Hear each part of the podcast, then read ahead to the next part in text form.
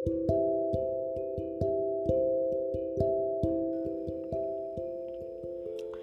నేస్తాలు. మీకు ఈరోజు ఒక పంచాంగ శాస్త్రి కథ చెప్తాను. వినండి. అనగా అనగా ఒక అడవి. ఆ అడవిలో ఏడుగురు దొంగలు ఉండేవారు ఒక రోజున వాళ్ళు దొంగతనానికని బయలుదేరి వస్తుండగా పంచాంగ శాస్త్రి ఎదురయ్యాడు. నున్నటి బోడిగుండు గుండు మీద వంకాయ ముచ్చికంత పిలక ఒంటి నిండా విభూతి రేఖలు చంకన విసినికర్ర చేతిలో పంచాంగం. ఇది మన శాస్త్రి గారి వేషం. శాస్త్రి వేషం చూసి దొంగలు నవ్వారు. వాళ్ళని ఎగాదిగా చూసి వాళ్ళు దొంగలు కదా అని శాస్త్రి గుర్తుపట్టాడు. ఆయన ఇప్పుడు దొంగల చేతిల్లో చిక్కుకున్నాడు. వాళ్ళు పిలక ఊడగొట్టి చేతిలో చెంబు భుజం మీద వస్త్రం లాక్కున్నా తను చేసేది ఏమీ లేదు. ఇటువంటి సమయంలో శాస్త్రికి ఒక మంచి ఉపాయం తట్టింది. దొంగల్ని దగ్గరికి పిలిచి ఓయ్ అబ్బాయిలు ఇలా వేలాపాల లేకుండా మీ ఇష్టం వచ్చినప్పుడల్లా దొంగతనానికి బయలుదేరితే లాభం లేదు. నేను పంచాంగం చూసి మంచి ముహూర్తం పెడుతూ ఉంటాను. నేను చెప్పినట్టుగా చేశారంటే మీరు పట్టుబడరు. పైగా కోరినంత ధనం దొరుకుతుంది.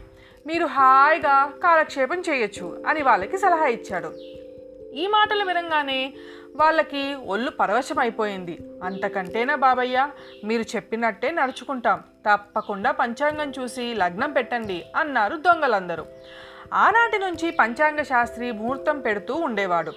ఆ ప్రకారమే దొంగలు కన్నాలు వేస్తూ చాలా ధనం సంపాదించుకుంటున్నారు.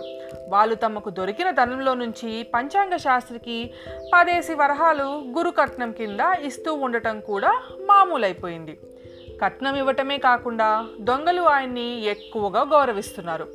కొన్నాళ్ళు అయ్యేసరికి పంచాంగ శాస్త్రికి దుర్బుద్ధి పుట్టింది. మనకి వాళ్ళిచ్చే కట్నం ఏ మూలకొస్తుంది? ఇంతకంటే మనం వాళ్ళతో చేరి వాటా పుచ్చుకున్నట్టయితే ఎక్కువ ధనం వస్తుంది కదా? కొద్ది రోజులు సంపాదించుకుని చక్కగా కొడుకు పెళ్ళి చేసుకోవచ్చు అని అనుకున్నాడు. ఈ ఉద్దేశం దొంగలకు చెప్పి నేను మీతో వస్తాను. నన్ను కలుపుకొని వెళ్ళండి అని అన్నాడు. ఎంత మాట అన్నారు బాబయ్య? మీరు ఈ కష్టాలు పడలేరు. కావాలంటే ఒక వెయ్యి వరహాలు తెచ్చి ఇచ్చుకుంటాము. అబ్బాయి గారికి వైభవంగా పెళ్ళి జరిపించండి అని దొంగలు చెప్పారు. వెంటనే శాస్త్రి పంచాంగం చూసి చిరునవ్వుతో రేపు ఏకాదశి తిది. చాలా బాగుంది. ఈ తడవ ఉత్తర దిశకి వెళితే మంచి లాభం కలుగుతుంది. తప్పకుండా బయలుదేరండి. నేను మీతో వస్తానన్నాడు వాళ్ళతో. మీకు ఎందుకు వచ్చిన పాటలు బాబు? మీరు రావద్దు. మీకు కావాల్సిన ధనం యావత్తు చేతులు కట్టుకు పట్టుకొచ్చి మీ పాదాల ముందు పెడతాము అని అనేక విధాల బతిమలాడారు దొంగలు. ఆ మాటలు ఏమాత్రం వినక శాస్త్రులు కూడా వాళ్ళ వెంట ప్రయాణమయ్యాడు సరే అనుకున్న ప్రకారం మర్నాడు రాత్రి వెన్నెల్లో శాస్త్రితో సహా ఎనిమిది మంది ఉత్తర దిశకు బయలుదేరారు. ఒక ఊరు చేరుకుని ఆ గ్రామంలో ధనవంతుడైనటువంటి రంగయ్య గారింటికి చొరబడ్డారు. ఆ వేళ ఏకాదశి. రంగయ్య గారింట్లో అందరూ ఉపవాసం ఉన్నారు మర్నాడు ద్వాదశి పారాయణ. తెల్లవారుజామునే వంటలు చేయటానికని కూరలు అవి తరిగేసి పప్పులు ఉప్పలు సిద్ధం చేసుకుని పడుకున్నారు. దొంగలు ఇల్లంతా గాలించి పదివేల విలువ చేసే వస్తు వాహనాలు బోలెడంత డబ్బు తీసుకుని సంచిలో పెట్టుకున్నారు. ఇంకా ఏమైనా దొరుకుతుందేమోనని వంటింటి వద్దకి వచ్చారు. తీరా చూస్తే వంటింట్లో మన పంచాంగ శాస్త్రి మడి కట్టుకొని వంట చేస్తున్నాడు.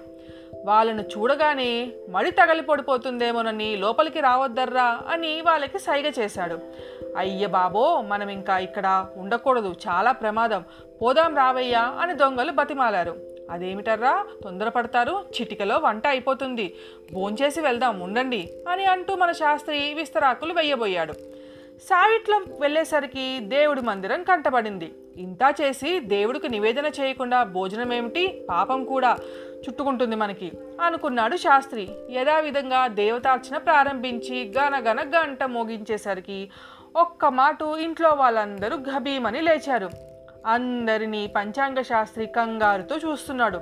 నువ్వెవరవు? అని రంగయ్య గారు అడిగేసరికి తను వచ్చిన సందర్భం యావత్తు పూసగుచ్చినట్టు చెప్పేశాడు శాస్త్రి. ఓయ్ పిచ్చి బ్రాహ్మణ ఎంత పని చేశావు? అని రంగయ్య గారు శాస్త్రిని జాలి తలిచి పది వరహాలు ఇచ్చి పంపారు. పారిపోవటానికి వీల్లేక దొంగలు పట్టుపడిపోయారు. వాళ్ళని జైల్లో వేశారు. దాంతో మన పంచాంగ శాస్త్రికి దొంగలకి జట్టు విడిపోయింది. చూసారా? ఇది నేస్తాలు మన పంచాంగ శాస్త్రి కదా. మళ్ళీ ఇంకొక కథతో రేపు కలుసుకుందాం. మీ జబిలి